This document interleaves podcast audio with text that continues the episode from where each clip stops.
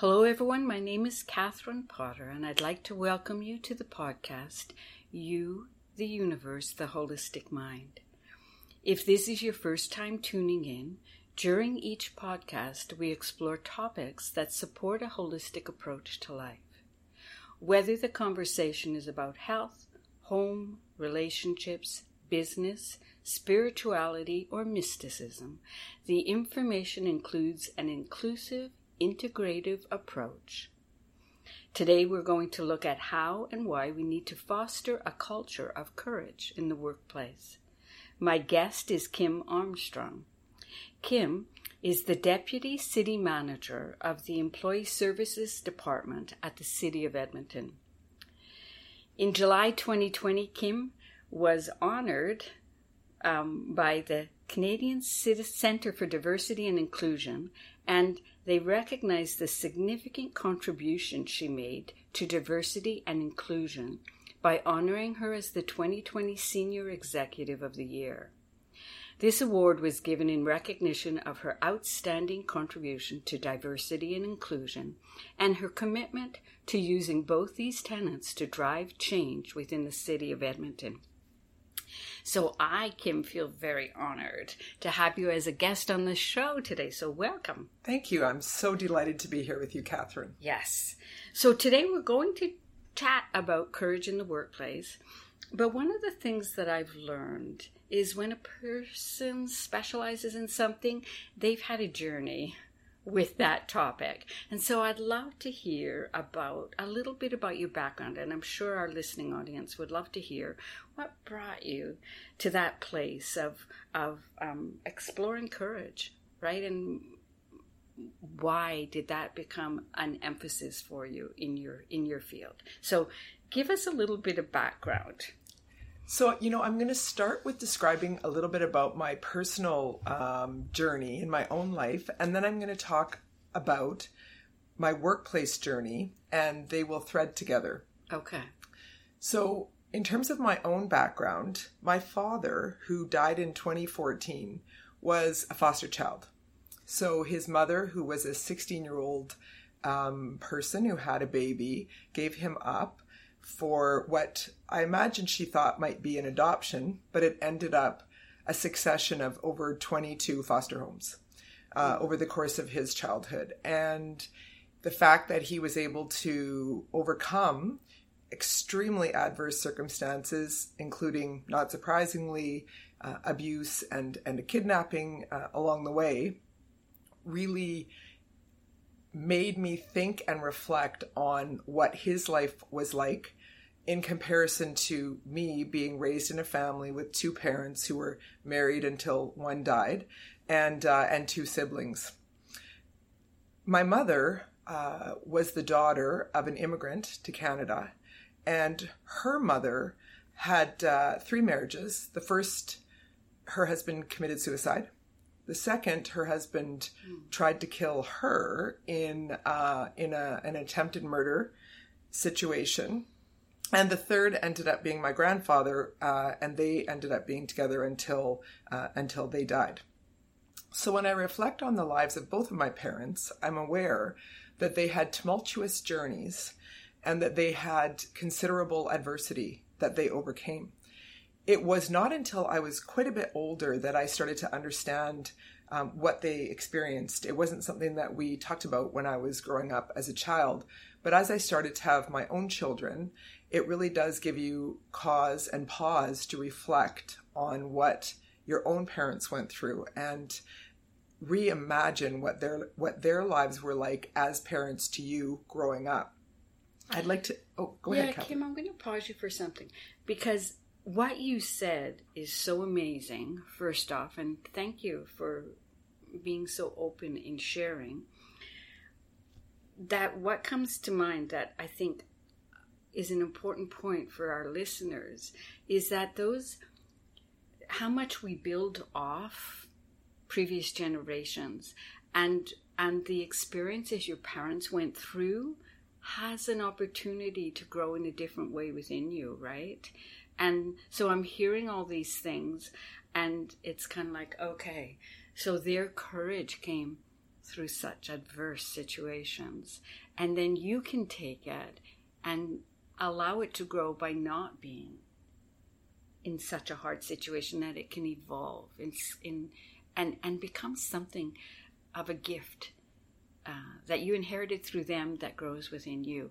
You know, I, I, need to. I just need to make that point. So I was sorry to interrupt you, but it was kind of like, oh my God, you're saying things that are so deeply moving and profound, and and and sometimes our stories um, get to be stories, but but we don't necessarily hold that delicious uh, knowing and emotional place with them. So thank you, and please continue. That was amazing, Catherine. You you are absolutely right, and and I feel like it's it's taken me until I became an older woman to really be able to start to integrate some of mm-hmm. of my ancestors' experiences and my parents' experiences so that they were not defining me, but they were I accepted them as a part of who I am.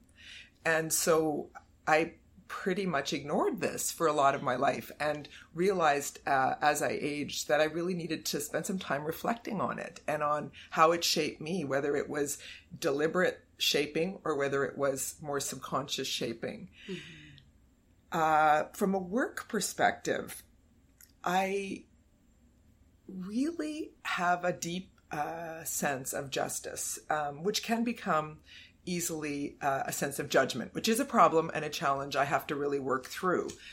However, I noticed circumstances in the workplace where there was uh, a toxic person, um, inappropriate behavior, even something as simple as a disrespectful comment made to someone. And these these types of circumstances were just left unaddressed. Time and yet you were sensitive to them. You were noticing them, right? Yes. Because of your wiring and yes. Yeah. yeah. And on some level, Catherine, I think whether we're conscious of it or not, where there's a disruption like that, like a rude comment is made or somebody steps over top of somebody else's voice, I think we all sense it, even if we're not consciously going, "Oh, that was that was rude." On some level, we are um, experiencing that that disruption in um, in positive relations, if I can put it that way. Totally, it's a brilliant way to put it and it's it's it's a harm right? Not all harm is a physical slapping right? So that's what i'm hearing you say. Am i he- hearing that in the right way? Absolutely. It it impacts in a negative way. I sometimes use the word toxicity. It impacts in a negative way the health if i can put it that way or the opportunity for a group to grow and learn. So it shuts us down. We look at the parasympathetic and sympathetic nervous systems and when we have an experience that's that's negative like that, it puts us into that fear modality where we are either wanting to run away or hide or freeze or fight. And those, those uh, impulses or urges don't foster uh, an environment of growth and learning and um, positive enrichment. And so, even the smallest slight, if not acknowledged and addressed, can have a long term impact and can have an impact greater than what you might think at first glance. And it's it became a thing that I would see time and time again in the workplace.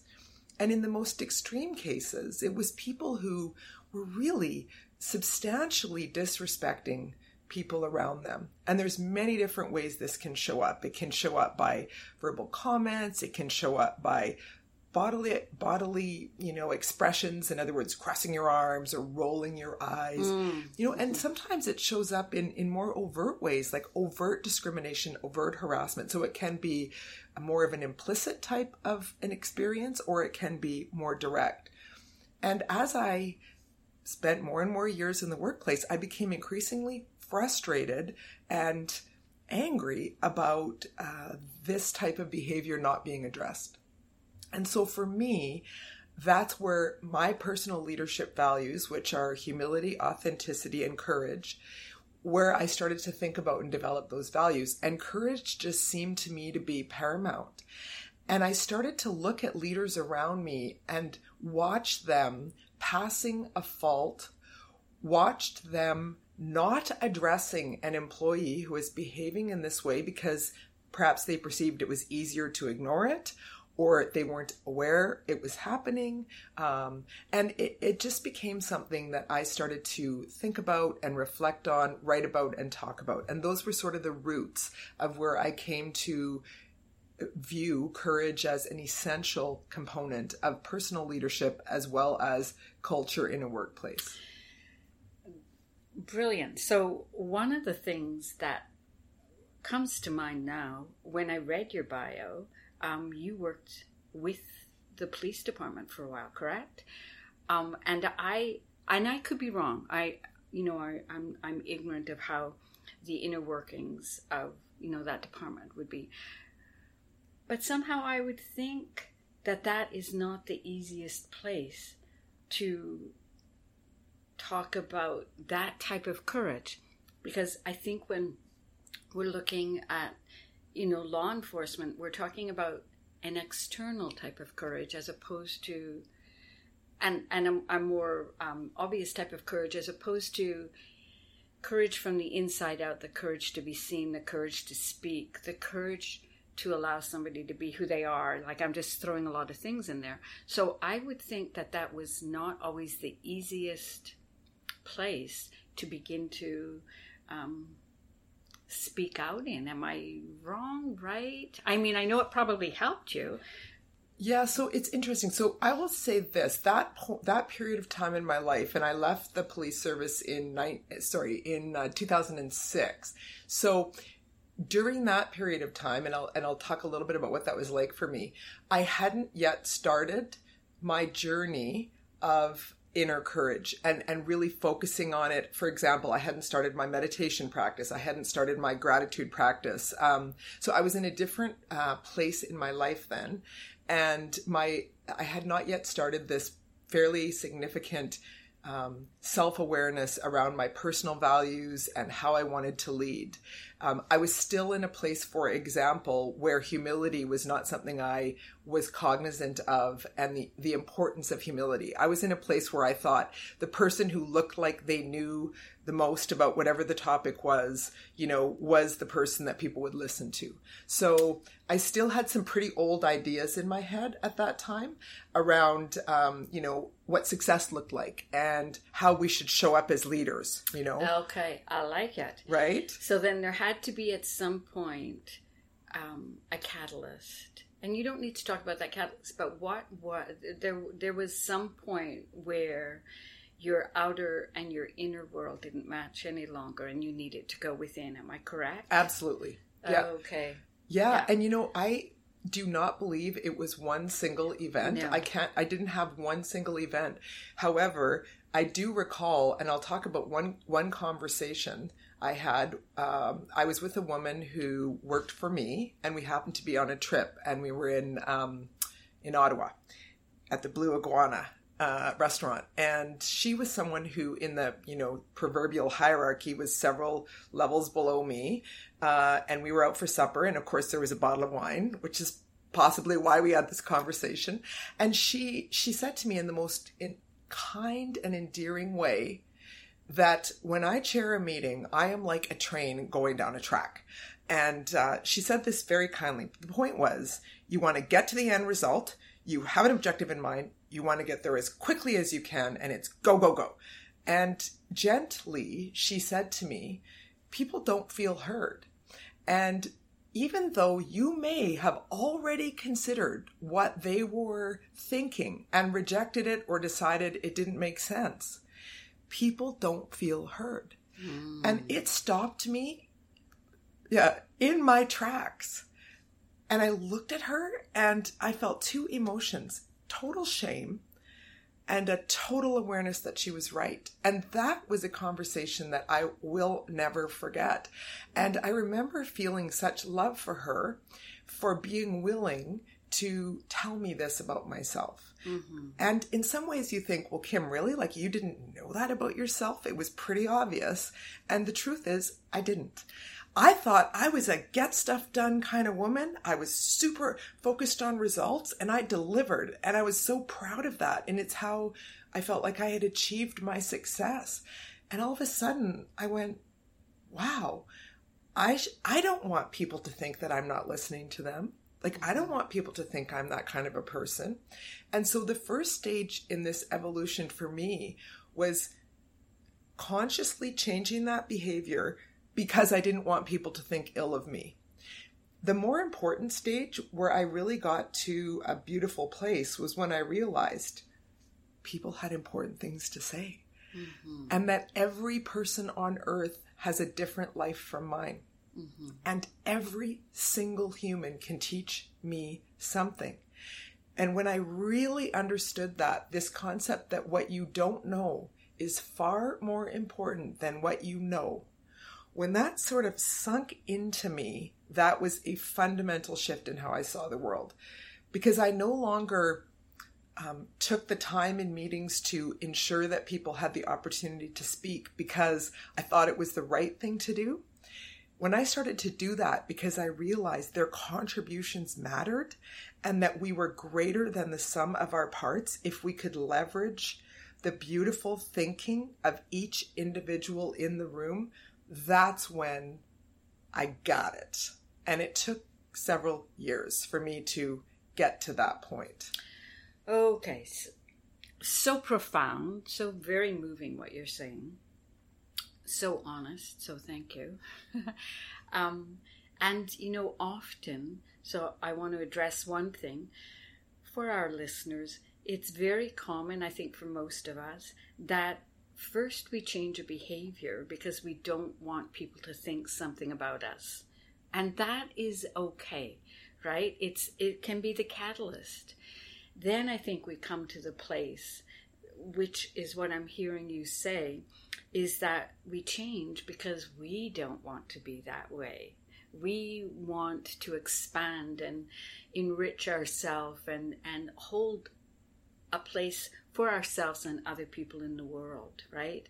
And so I say this, you know, through these podcasts, if there is something somebody is saying um, you know, we don't want to go into guilt or shame or any of that to go, oh, I've done that. It's kind of like, oh, good. If you recognize it, brilliant, right? That's the first step. And that's what I'm hearing you say. And then how it evolved. And to your point about time, it takes time to, to have an idea or an ideal, right? And then to integrate it and, and to the point where it becomes integrated within you. So I, I love hearing about how it started and um, where it evolved to. That is so honest and beautiful. And bravo to the woman who, in a um,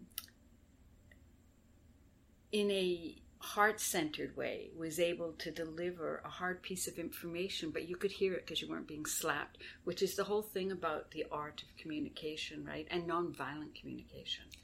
Absolutely, Catherine. And I really have become a huge advocate for some people call it radical candor, some people call it compassionate honesty. The concept being we, in service of each other, need to be willing to both ask for and receive brave and open hearted feedback. Now, if the feedback is coming from a place of bias or anxiety or stress, it's probably not feedback that I would necessarily want to take into my heart, right? But where the feedback is coming from a place of trying to support my growth and my learning, it's always amazing because you don't know how you're impacting people. The only way you will know is if you ask. And if people trust you and if you're willing to receive their their their experiences of you in an undefended, open-hearted way, it can shift things. And so I believe we need to make it a practice to ask those around us, even your your your friends, your family, your children, and at work, the people who report to you, the people who you work for, your colleagues, you know, what could I do to serve you better? Mm-hmm. What could I stop doing that I'm doing now? Or what could I start doing that that I'm not doing? And when people trust you, and believe me, I've had many, many experiences now with this because I make it a part of my regular connection with people, they will tell you. And it might be as simple as your email style for people who don't know you well can be very direct And, you know, if you don't know someone well, you might want to put like, hi, you know, good morning, or and it, and it could be as as sort of as deep as um, when you're interacting with that person you always seem like you know you're in a fight mode and it's coming across to people in the room and you need to reflect on what's going on with you and that person because it's a bad energy or it's not a positive energy for for others it can be you know it can be really really micro things or it can be bigger things but we grow through that we grow through that. Yeah, so it's interesting. So we've moved into part of our conversation, which is is how you practice self courage. You're talking about this as right. So here's what comes to mind. I I totally agree with what you're saying, um, but how do you end up? So uh, I'm I'm going to say it in this way, and then tell me if I'm saying it in a way that's clear there is such a fine line between hearing uh, another person's perception of how they are receiving you, mm-hmm. right? But it's also very important to stay within your own space, right? So, how do you end up filtering? How do you filter through everybody else's perception, which can hold biases and somebody wanting it to be done just in their way or whatever, right? So, how do you hold clarity with who Kim is and also receiving um, all that feedback from other people about how to accommodate them. Mm-hmm. It's so, a beautiful question. I'm going to go a bit circuitous, so tell me if I. Is, no, no, no. It's brilliant because I'm thinking that there are people, listeners, who are highly um, empathetic and you know sensitive to other people, but lose their sense of self in getting that type of feedback, right? And so, um, I, so yeah. I think it's a question someone would ask, so I'm going to ask it. Yes, yes. Mm-hmm. So I have. I'm going to start with the with a very specific thing. Yeah. I have developed a personal practice that has been, um, again, a life altering practice, which is um, I'm going to walk you through it. When I am activated or triggered, which means that I'm, for me, I go to anger, frustration. I sometimes actually feel the red going up, um, you know, the, the, the heat rising through me. Um, my heart starts to beat faster. So I have physiological reactions and I mean, I can just feel it in myself now telling you this because yeah. it, it really it triggers. It gets me going, right? Okay. So um, whether it's feedback or uh, an email that just really upsets me or bothers me, any anything that gets me in that state, um, I have learned.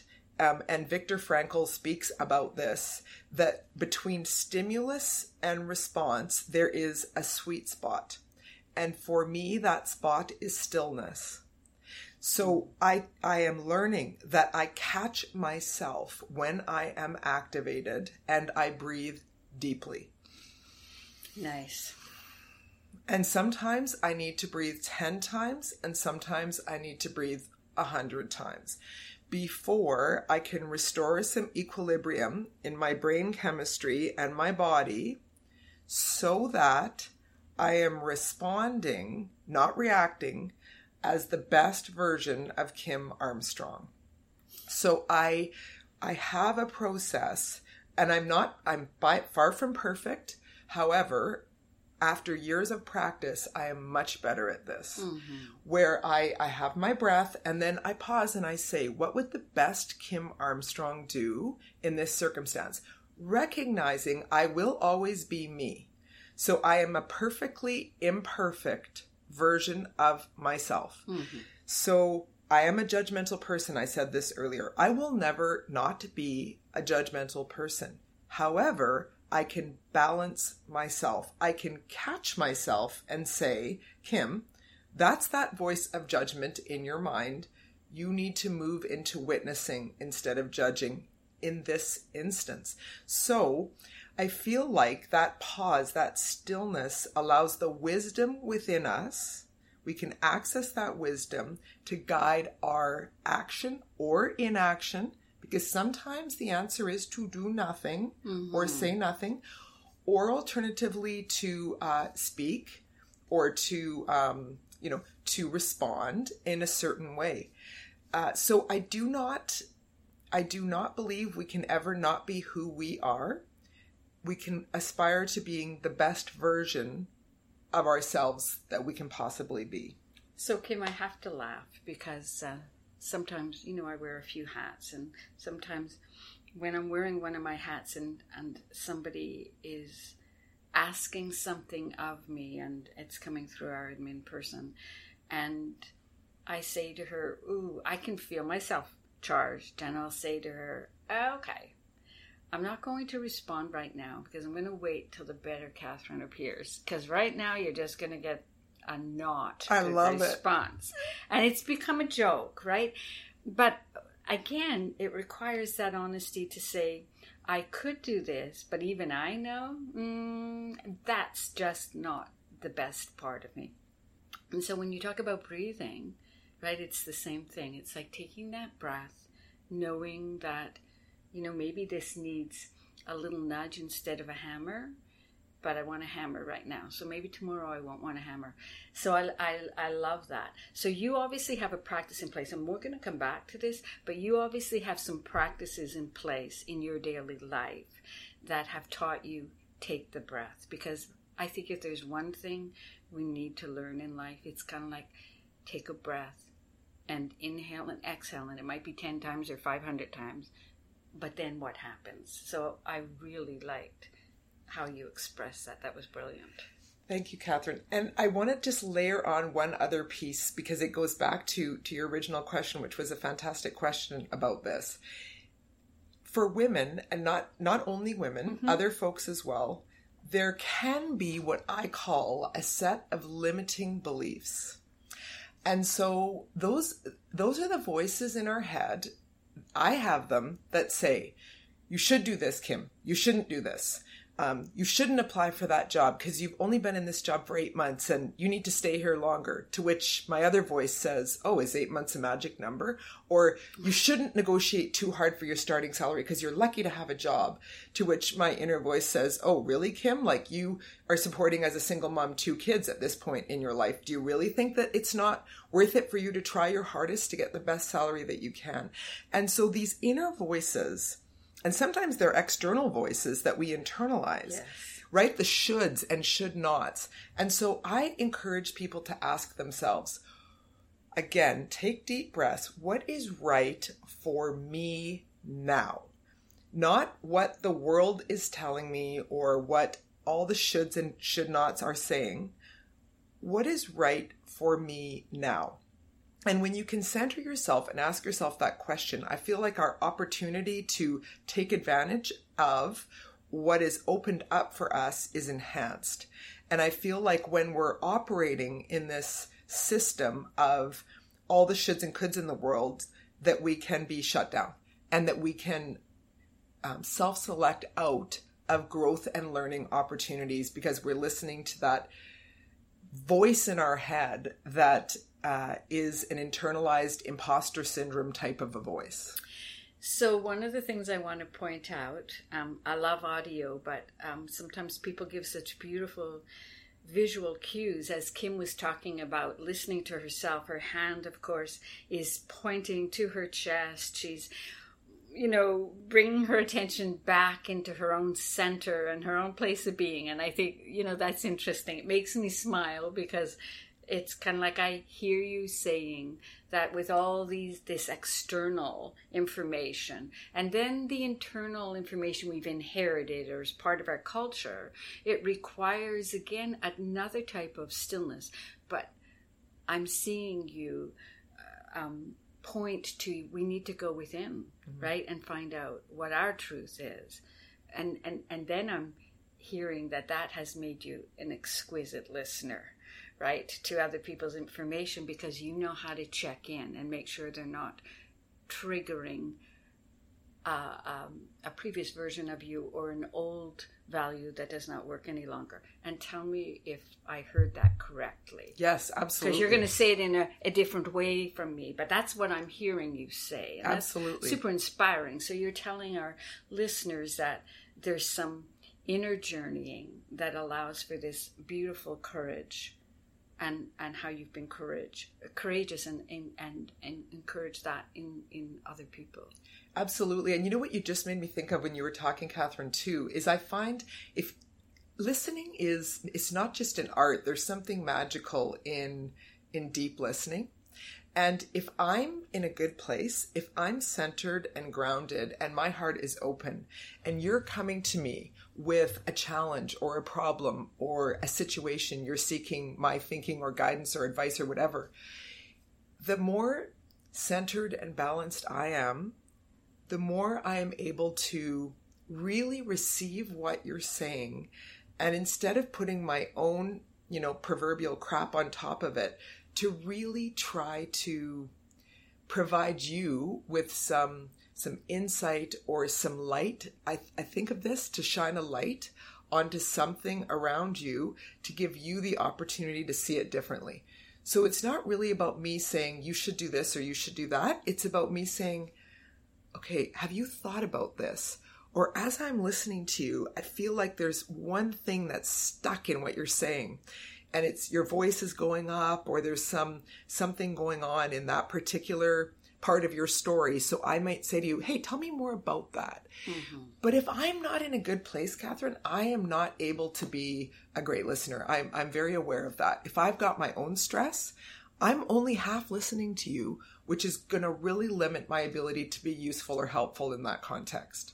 So you're basically saying it starts with um, our ability to take care of ourselves, to be uh, to go within and hear ourselves, to be present to ourselves. Mm-hmm. And and again, I'm paraphrasing, and then from that place, we hold a better. Uh, space for somebody else. Absolutely. Yeah, Absolutely. Yeah, yeah. yeah, And it's taken me again a long time. I know I've said that a few times. Speaking, but... by the way, relatively speaking, right? Yeah, the way you're talking, people would probably think you're a hundred. No, you're just no, as yeah. I, I just passed the half century mark. You're so, this wonderful, youthful. Yeah. Right. Yes. Right? Yeah. So, but again, we build on previous generations, and we pass on this to future generations, even if they're not of our own blood, right? Yeah, and absolutely. so it's we're pooling these resources, and mm. so yay for you. All right. Wow. This could be 10 podcasts. That's fun. Right? This enjoying... could be 10 podcasts. Yeah. Whenever I speak to people, and some people in particular, I think, oh, you have got so much to say. Maybe well, you're going to hear. Having known you for many, many years, I feel exactly the same about you. I've always um, found every conversation we've ever had has enriched my life and sometimes in ways that are immeasurable. So I do oh. appreciate you and your your presence on this earth. Oh, so kind. Okay, now we have to stop or we're both going to be so moved we won't be able to continue. So, and we're kind of blending what I'm hearing you say. We're we're talking about your journey of self-discovery your the courage it takes to see yourself. Because what i'm hearing you talk about and i laugh when you say and i can be a judger that to me is saying okay i've looked at my gifts i've looked at my challenges i've looked at my shadow and recognize there's power in the shadow but only if we can bring it into the light and and not be ashamed of it mm-hmm. right? And and so you've done shadow work. Absolutely. I, and in some ways it's more how do I put this? liberating mm-hmm. to, it's easy for me to say, oh, these are all the things I'm really good at. You know, that's easy. I mean, that stuff's easy. The hard stuff is getting into, you know, where am I out of balance?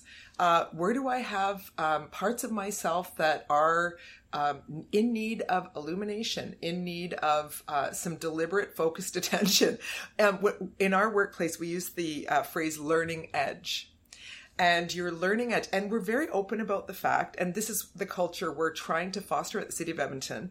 We're open about the fact that everybody's got at least one learning edge and probably several at any point in time. So tell us what you mean by learning edge. Okay, so for example, let's say you are really having a hard time finding your voice. Okay. And so you uh, you have identified that you are in meetings and you are not um, feeling the comfort or the courage or whatever the word you want to use is to speak up. And so you might say to me, Kim, my learning edge right now, what I am working on is to find my voice.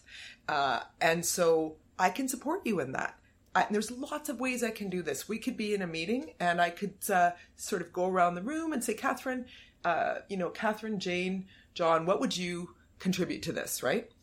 Um, if you do speak, I can absolutely amplify your voice. Hey, Catherine, that was a great point. Tell me more about that, right? And on the other hand, if I see you in a couple of meetings saying nothing, after you've identified to me this is something you're working on, I can sit down with you and say, hey, I've noticed that you haven't uh, found your voice the last couple of meetings. What can I do to help you and support you with that? And so by each of us saying, here's what I'm working on, here's my learning edge, a couple of things happen. Firstly, we each acknowledge that we are a work in progress and we will be our whole life. Our whole life. Right? So the, and there's no shame in that and there's no embarrassment in that and we are all acknowledging that we have things that we're working on and in fact it's part of that growth mindset. We are all trying to learn and grow.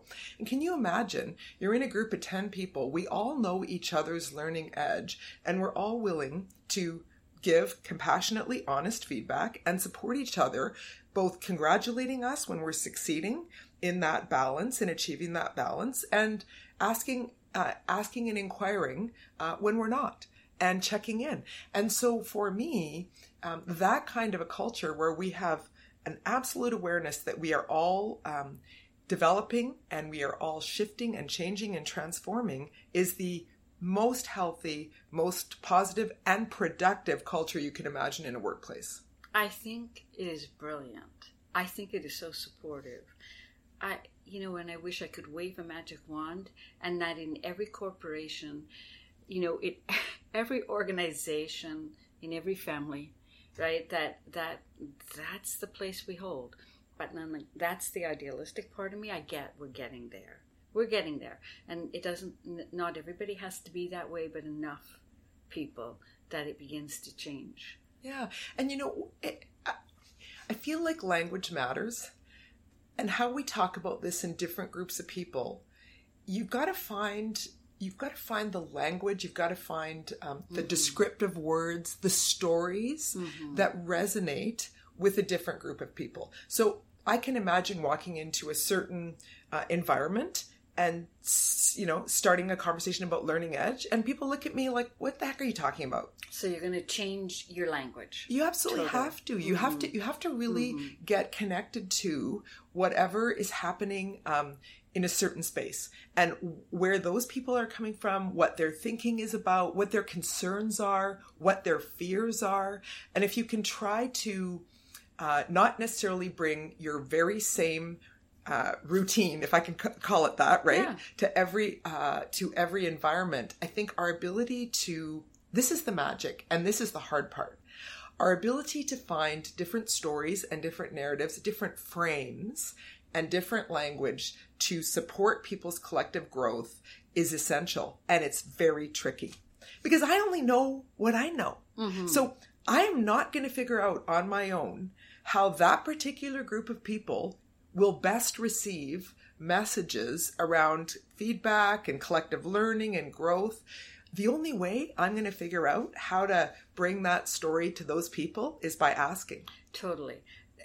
Until you begin to speak in a way that they can hear you, as opposed to yes, yes, yeah. and and just you know finding somebody that in that group that is willing to have a coffee with you, mm-hmm. and say, hey, listen, um, I'm going to tell you my story, and I want you to tell me how you would receive that story and them to look at you and just shake their head and say, no, that's not going to work. Right. But here's what might, you know, here's the kind of things we think about, or here are the concerns that we have. And just that, that process of inquir- inquiring, inquiring, inquiring with a, with an open heart, a brave and open heart, which again comes back to courage, because that's what courage is about. That's how we are able to support the growth of other people.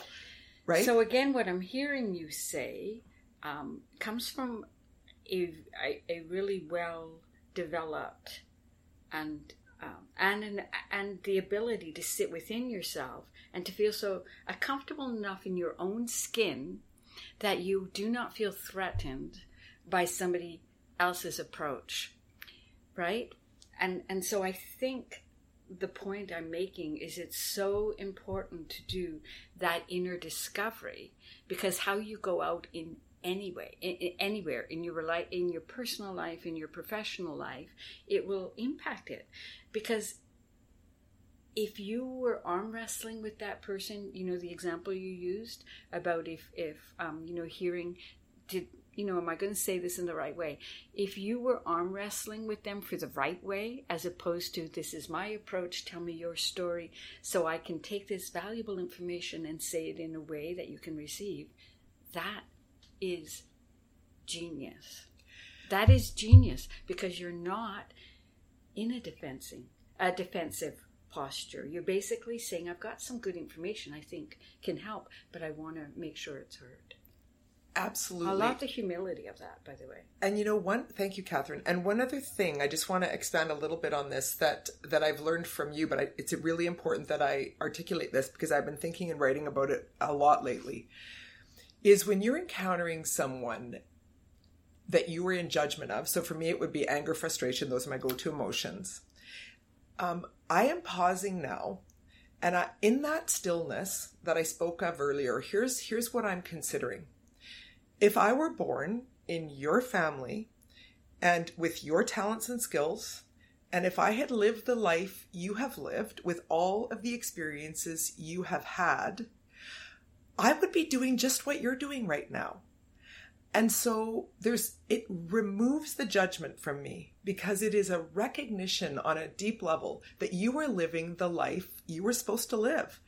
And so where that takes me is to a place of compassion. Mm-hmm. Right? And and if you're angry with me or if we're in a tense situation, instead of me being angry right back at you, instead of me meeting your meeting your frustration or anger with my own, when I can feel compassion, I can look at you and I can say, I see you suffering. I see you being in a in a bad place. I feel badly about that. It's not that I'm feeling pity for you, but I, I feel badly that you're suffering. I wish you well. And when I when I say that to myself, you are who you are. I would be who you are if I were in, you know, in your life. I feel compassion for you and I wish you well. It very dramatically shifts my inner landscape so that when I'm responding to you, it is from a totally different place. I'm not lacing up my boxing gloves. Rather, I'm thinking, okay, what is a fair, um, reasonable approach that Kim would take in response to what you are giving to me. Uh, one short mantra I've been using around this is what you do to me is your karma. Hmm. How I respond is mine. And so the words I've been using in my head are create beautiful karma. And every morning when I wake up now, I'm saying to myself, create beautiful karma, which for me means whatever is thrown at you in the world, Kim, you need to take some deep breaths and bring the best of yourself to the table and try to create the best karma you can for yourself. And it helps it helps me. It really has shifted something in me in terms of um, how I am responding to challenging situations that I'm experiencing. Uh, so you are saying so much that is so rich that I want to pause a couple of things. Number one, and go over with them for our listeners. What what I think is hugely important is you're talking about the difference between compassion and pity. And people know, I don't care what your words are, if you pity them, it's got a different feel than compassion. So it's not like you saying something nice, but underneath it's like, oh, poor you, right? That's pity. And nobody wants to be pitied. So whether you take that and bring it into the person in in you know your group who can't speak out. It's not you going oh this poor person is afraid to speak out. It's compassion to say okay so we all have places we struggle or don't struggle with. Let me help you. Mm. how you know how, how, you know how can how can i serve you? Mm-hmm. you go back to that. So huge difference between pity and compassion which a lot of people don't understand right? So that's really important. And the other thing that comes to mind um, is how you talk about first off obviously you're practicing centering through breath and that you have this intention in the morning right around creating good karma. But what i love that you're doing right um, and have admiration for is you're not you're you're integrated. You're saying i am kim and i've got all this intention to grow and i've got all this intention to create the most nourishing environment possible and i i love feeling compassionate. But i love that you're able to say but you know what? Some days it's going to be i'm going to feel frustrated or judgmental or angry. And that's the bottom line. And that is such an integrative approach, right? But you've got these strategies in place right? Or can laugh about about, you know, sometimes I'm this way too. And that makes you very approachable. It's so funny when you when you were talking you made me think of something. Sometimes when I'm what I used to do is try to tamp down my anger. And I'd be like, you know, just trying to push it down, right? Now, I'll take a couple of seconds and I'll go right into it. Like, of course, it's in my own head but I'll be like, "Oh, I'm so mad." And I and I just go right into it. And you know what? It is literally like you've lit a piece of paper on fire. Yeah. And it burns, but within a, a couple of seconds or, you know, 10 seconds, it's ashes in your hand. And I have literally found that when I go right into that emotion and I just breathe into it and I feel myself be, you know, heated up, I can't sustain it. No. And so it just like, it just washes through me and then I'm not holding it because otherwise I can walk around all day pushing it down, pushing it down, and I come home and I'm so full of anger. I've just literally got it, uh, you know, from under my chin all the way down to the ground. And you know, and so by by like expressing it, just taking a minute and just being like, you know, I am so frustrated, and I just kind of get into that zone, and then it's like, oh, okay, moving on, you know because you acknowledged yeah. it and it and you breathed it back out again. Yeah. And then it can become just a juicy creative energy. So you know you're talking about transforming an emotion in the moment. I love that. Yeah. Very cool. It's been really it's been good for my mental health because what I was finding is I'd come home from work and my husband who I consider a soulmate and uh, a wonderful human and I'd be bringing home all that anger and he'd be like, "How was your day?" And I'm like, ah, you know, I have to tear somebody's face off. totally, or just like you know, express it all out. And he's looking at me like, okay. And so it's not to say you don't want to, you know, express your your true feelings with people that you yeah. love. It's just that it wasn't helpful. It wasn't in service of him or myself. Um, and yes, I want to be able to talk through problems and challenges, but I want to do it from a place of you know, calm and yes. equanimity where I feel like I'm going to have a good conversation, right? Not from a place of activation where it's just all um, frazzled and it feels electrified, and that's not um, well. You disconnect it then, yeah, right? You're not able to stay centered and grounded. So it's, the so love it. Yeah. So we could talk forever. So let's come back to um, you uh, about being courageous for yourself first, right? And so you're talking about moving past the shoulds. You mentioned that. I really enjoyed that. To seek continuous growth, mm-hmm. right? That, and then you had um, a couple of other things that you had alluded to, but about that self awareness, right? Absolutely. Well, one of the things I've been reading about lately, actually, is Stoicism. Mm-hmm. And there's two key pieces of it that have been very, um, they've resonated deeply with me. And one is that ability to distinguish between what I control and what I don't. And if I if I go on the premise that I have a certain number of units of energy every day, let's just say I have 10 units of energy as a human, if I spend my energy on things that are out of my control or influence, um, then I am not using my capacity on things I can actually influence. And in some ways, it's wasted energy. That's how I see it for myself. And so I ask myself multiple times a day, can I control or influence this? So last night happened to be the presidential debate in the United States. It's an example. I deliberately mm-hmm. chose not to watch it because I knew I would be activated and that I actually, I'm not a US citizen, I don't vote in their election, and there's nothing I can do about that situation. It, it may it may cause me great anxiety or frustration, but I can't change or control it. And so any of my emotion that goes into you know, goes into that situation is emotion I could be, or energy, I'm going to use that language, I could be more productively using uh, to deal with my own situation challenges and problems I'm faced with at work, challenges with my children or, you know, in my relationships. And so I've really tried to focus my attention and my um, energy on what I can control. And in the in the midst of the pandemic, this has been even more profound for me right? Because there's lots that's out of my control. In mm-hmm. fact, I feel that quite profoundly. Mm-hmm. Um, lots happening around the world that can be is very distressing for me, and I can go into a really dark place if I allow myself to mm-hmm. by fixating on that. And so I'm not saying that I'm like falsely, you know, oh, happy face, grin, grin, grin. I'm not saying that. I am saying I am deliberately choosing to expend what energy I have on things I can control.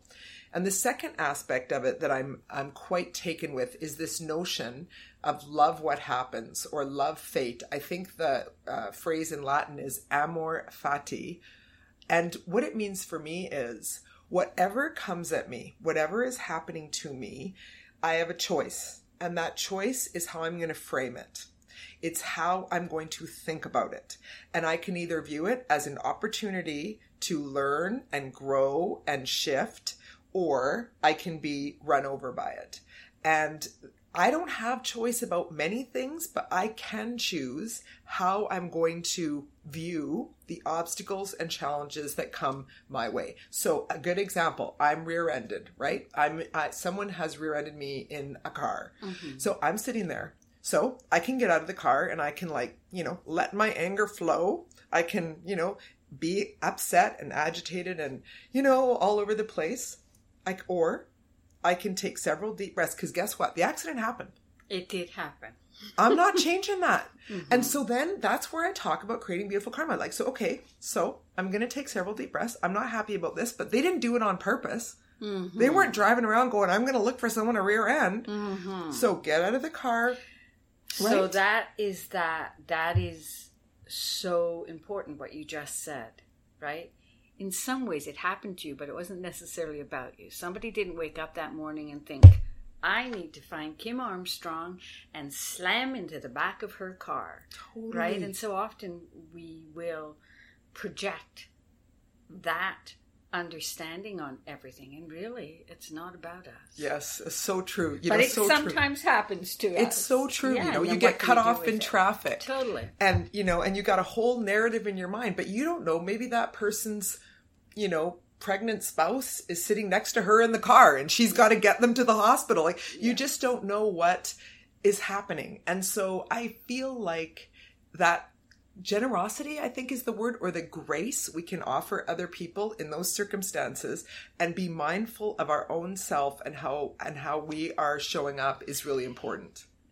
Totally agree. So here's what I want to say at this point, and then we'll talk more about the workplace. So some of our listeners will be right on the same page. Some of our listeners will have spent time taking, you know, having um, tools in their life that allow to them to go within and quiet and hold their own space better. Some people might be more um, desiring that, but they're not yet, they don't yet have the practice in place or they don't have enough experience with it. So, what, ha- what would you suggest um, when you do communicate in a way that is harsher than what you would like, or you're not listening, or you're not in that lovely, compassionate place of being able to hear where somebody else is coming from?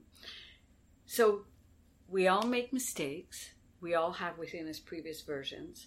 How do you handle, right? Because I think listeners need to hear that too. It's not like we get somewhere and the old never arises. So, how, do, an old approach never arises. How do you handle when you have um, communicated in a way that's not right for you with somebody or didn't listen? Yes. What's your approach?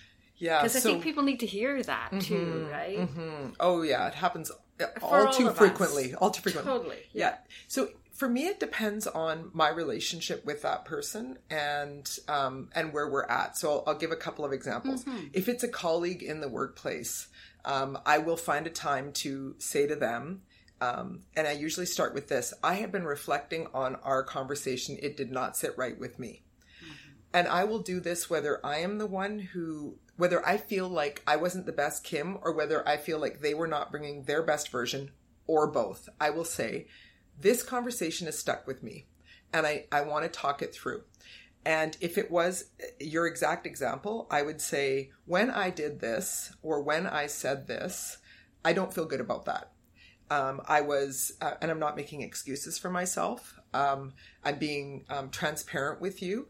I was not in a good place and I was tired and I let um, my mouth run when it shouldn't have. Um, it was not the person I want to be in the world, and I I want to offer you uh, whether you'll accept an apology or a commitment to be more self aware moving forward. It would depend on the circumstance. I mean, mm-hmm. some people don't um, don't believe in apologies, and it's not something that they feel comfortable with. So I would really try to see um, where that person's at. Mm-hmm. And even just an acknowledgement. I acknowledge to you that I did not um, behave appropriately or that I was uh, disrespectful or I spoke in a voice that you perceived as loud and and um, or I used profanity or whatever it is. Mm-hmm. And and so it would be speaking out what I did and then um, my feeling about it, whether it's again an acknowledgement or apology, and then saying, would you be willing to talk about it with me? Um, you know, uh, I was in I was in a text war with my 16 year old who's um, a 16 challenging. Year old. Yeah, a text war with my 16 year old. Yes, right? that's true. That's, that's true. Just that simple. Yes. and last night before I went to bed, his texts to me were along the line of "You're you're just trying to pick a fight with me. You're just trying to pick a fight with me." So this morning on my way to see to see you, I sent him a text and I said, "I am trying to keep you safe, comma, alive, comma." and to support you in graduating. And I said, I love you and I am sorry. Let's start fresh today. So that's for me mm-hmm. my way of extending an olive branch to him. Mm-hmm. So again, it really depends on the person, on my relationship with them. But I will say this, Catherine. If you know, if I know, I'll speak about myself, that I have done something I don't feel good about, the only way forward for me is to address it. Because if I don't address it, it is like an infection and it festers and it can really become a problem for me. So, you know, um, I, I will, I will do something. I will, sometimes it might be as simple as sending a note you know, a mm-hmm. card, a handwritten mm-hmm. card, and just saying, mm-hmm. you know, wasn't my best self, especially if it was a good friend, wasn't my best self. Yeah. Uh, you know, just wanted to uh, say, coffee's on me next time. You know, so it can be a simple gesture, it can be a more in depth conversation. Depending on the situation. Yes. And so I'm hearing you um, be accountable for your actions and not asking and not projecting that on somebody else. And you're the only person when we talk about what we're in charge of you're in charge of yourself. Yes. Right? And and and the flip side's true. If you've done something that's upset me, yeah. I have to I owe it to myself and you I agree. to talk about it. Yeah. yeah. Because if I'm walking around, let's face it, if you and I have had a negative encounter and it's not resolved, we have not talked it out every time I see you after that, I just have a negative feeling about you. Mm-hmm. Uh, and that's just that's just how we are as humans. Absolutely, right? I agree. And so it's what sits beneath the surface that comes up in our tone. So we could be saying something nice to somebody that we're we're um, having a challenge with, but it, the tone underneath is not nice at all. And they know. It of was like course. you talking about pity earlier. Totally. Like if you have that feeling, yeah. it doesn't matter what words you use, they will receive it that way, right? Yes. It, I, I'm often reminded of the fact that if I really like someone and have a really good feeling about them, they could do something. This is that notion of cognitive dissonance, but they could do something a person I am not particularly fond of could do the exact same thing, yes. but I would receive it totally differently. Yes. Because on the one hand, it's just, you know, oh, you're a great person. I'm, I'm, I'm just going to look past that. Yeah. And on the other hand, it's like, oh yeah, that just proves you're the kind of person that I always thought you were, right? Totally. And so, totally. so our, our ability to especially um, deal with or address or talk through those negative situations um, in in my opinion that's about courage. And and when we can all do that in a workplace could you imagine how healthy and constructive and compassionate and positive that workplace would be if we could all find that courage to do that regularly in the workplace. It's not easy. I'm not making it sound like it's just snap no, your fingers. it isn't easy, and I I hear that, and I think it requires a team of people and a willingness on on each individual's part to the best of their ability mm. you know to move in that direction mm-hmm. and a willingness to know self mm-hmm. right to know self and go okay yeah so let's talk a little bit more about um, courage and and i think this probably makes so much sense for people to realize that it takes courage to be open is what I'm hearing you say. And it takes courage to be seen, and it takes courage to be vulnerable. Like all these things you're talking about, it takes courage to say, I'm not perfect, mm-hmm. and I don't need to be perfect, mm-hmm. right? And so it's looking at courage in a different way than I have the courage to, you know, do something in the external world. We're redefining what courage looks like from the inside out, mm-hmm. right? So let's come back to um, what would you say to people are four things uh, that help foster a culture of courage in a work environment? Mm-hmm. And we've been talking about it. So just to summarize. Yeah, yeah. Yeah. So I feel like um, the willingness to engage with one another in difficult and challenging conversations is paramount. Uh, and we just, you know, went through that. Yeah. And I just want to add one additional dimension on that. I also have a belief, and this is my own personal personal belief that if I see something as a leader in an organization, if I see something, even if it does not directly involve me, I believe I have an accountability and a responsibility to do something about it. And my language is never pass a fault. Because if I see, um, for example, in a meeting, um, there's uh, a woman who keeps getting uh, her voice stepped all over in that meeting. I'm using that as, a, as an mm-hmm. example. I believe I have a responsibility not to say, oh, well, it didn't happen to me, so, you know, not my problem, and walk past it.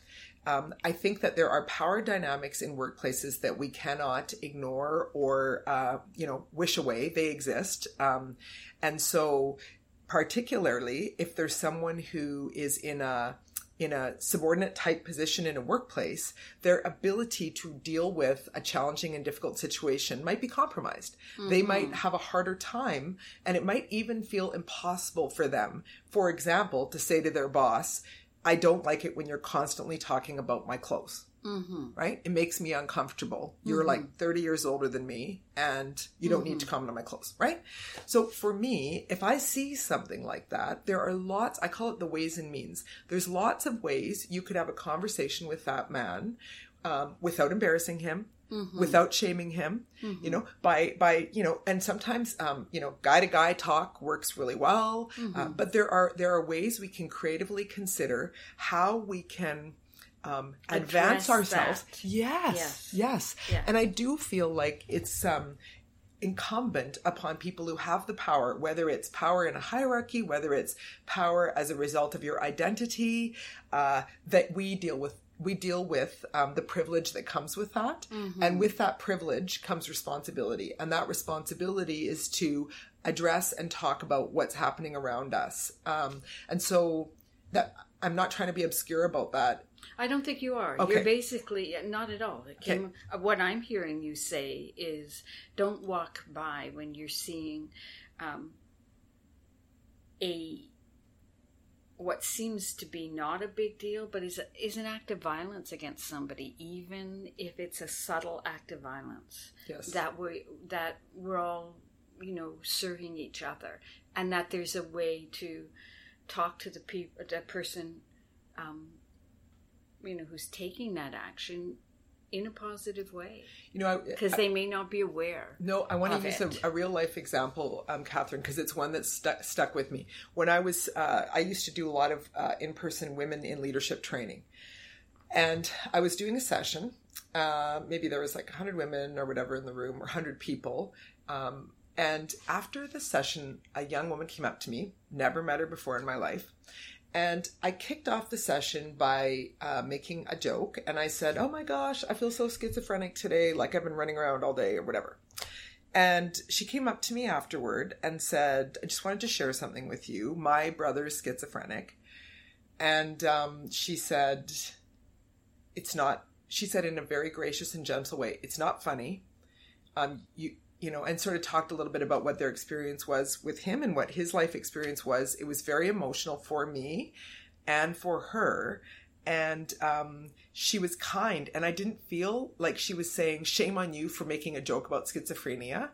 And at the same time, she was saying, Schizophrenia is not funny. And it was the last time I ever used that uh, phrase. Use that phrase. Yeah.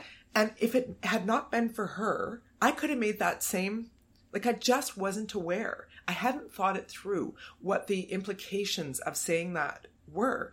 And so for me, um, it's a journey for all of us. Oh, and totally. right. And so it's not that we're perfect, but but we need to support each other in understanding that, you know, our words have have impact and and it's not about some people say like political correctness. That's not the label I would put on that. She was helping me understand that I was hurtful in what I said.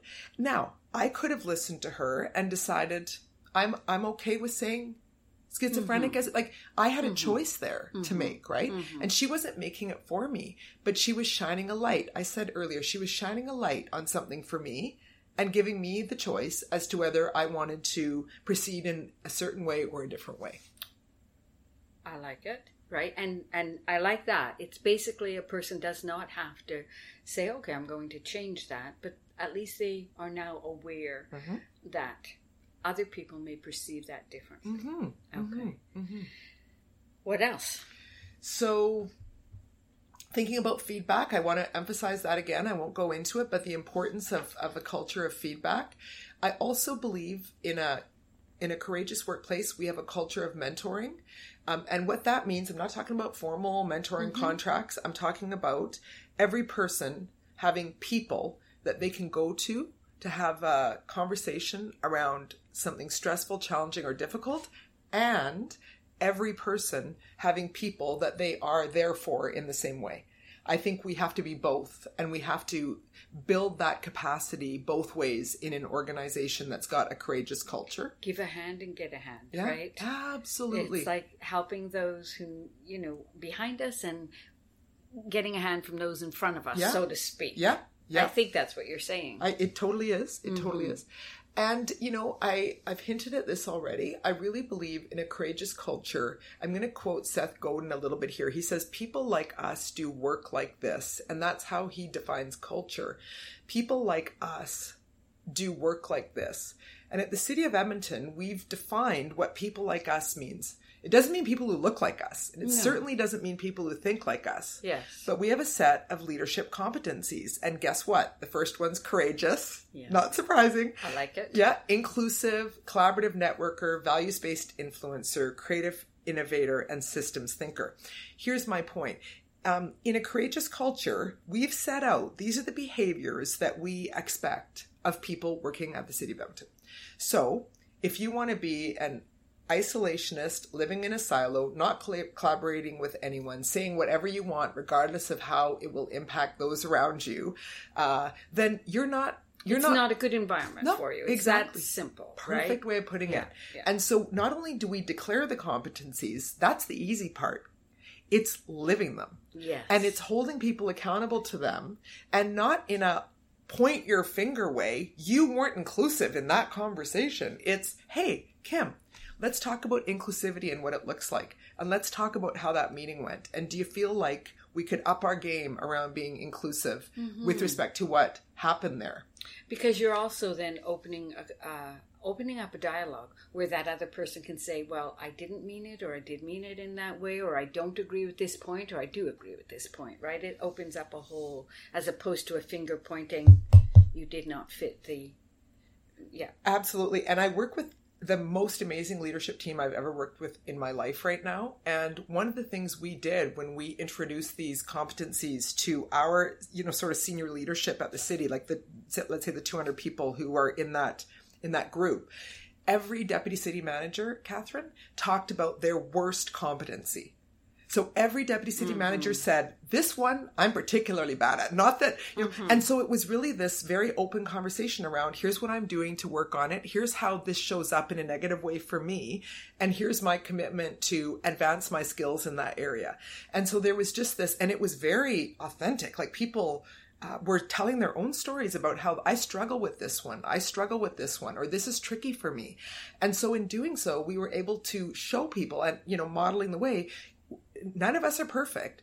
We're works in progress. These are our expectations of each other and collectively. And let's um, acknowledge where we have deficits, if I can be so bold as to use that word, and uh, and work toward improving. So I'm hearing. Um, what I'm hearing is creating a environment where people can be vulnerable, and they don't have to be put in a position of defending themselves perfect right? way of putting it. Uh, uh, that I'm hearing it in yeah, and I'm thinking that is a pretty uh, good environment to foster, right? And in that vulnerability, the, I think that one of the gifts is people will express their views openly. So when we collectively um, sort of lay ourselves bare, then my ability to say, I don't see it the same way, or I really want to challenge that thinking or that idea is strengthened. And it's not until we can have those conversations that are, you know, very challenging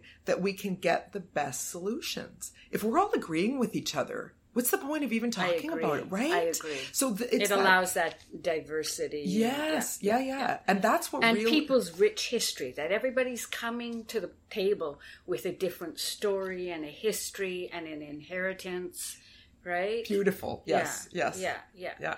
Uh, Kim, you know what? I could talk to you forever. I love what you're sharing.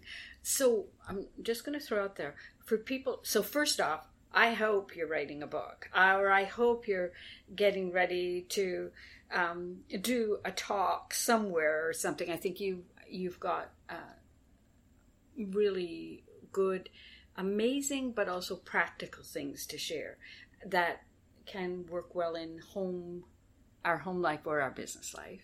Um, so, first off, are there any books or uh, resource, any type of resource material material you'd recommend for people who are, you know, attracted to um, and I know I'm throwing that at you. I, I should have said, "Hey, Kim," before. Do you have any books to recommend? Yeah. Anything you'd recommend as a starting point? Yeah. Or a, you know, uh, you know, not everyone's just starting with it, but you know, something to help develop further. Sure. Um, I I'm going to recommend some podcasts. Love it. So there's one called The Happiness Lab by Dr. Laurie Santos. Are you saying Lab L A B? You bet. Okay. Sorry. The yeah. Happiness Lab. Say again the name uh, the Happiness Lab, and it's Laurie L A U R I E Santos. Okay, um, excellent. Um, really beautiful sort of uh, primer, if I can put it that way, um, with respect to a lot of the concepts I'm talking about. There's a, a very um, interesting podcast if you're interested in organizational culture by a woman named Aga Bauer. I believe it's spelled A G A, last name B A U ER, and it's called The Culture Lab. Okay. Really solid, um, really solid podcast on uh, organizational culture.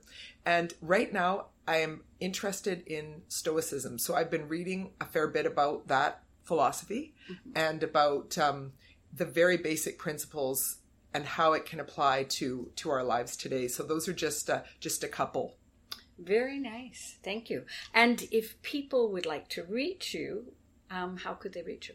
So my city of Edmonton address, work uh, sorry, email address would be the easiest way, which is kim.armstrong at edmonton.ca. All lowercase? Yeah, I think it works either way, but all lowercase. Excellent. Oh, does yeah. it work either way? Good to know. Yeah. Right? Yeah. I'm always so careful about, oh, what if I put an uppercase here? Yes. Kim, you know what? Thank you. I know you are super busy. And I really appreciate you taking the time to come and share, I think, so very valuable um, information. Again, that applies to our personal or our work life. And so, thank you. You're you're you're brilliant. It was so delightful to be here and to have such a um, heartfelt conversation with you, mm-hmm. and I appreciate your um, invitation for me to come and um, and participate and um, learn and grow as well. And I'm just throwing it out there. Maybe in your busy schedule, a few months down the road, you can come back and share more information. I'd love to. So thank you. So, everybody, if you'd like to contact me, you can email me at catherinepotter at shaw.ca. And until then, uh, enjoy and be kind and be courageous.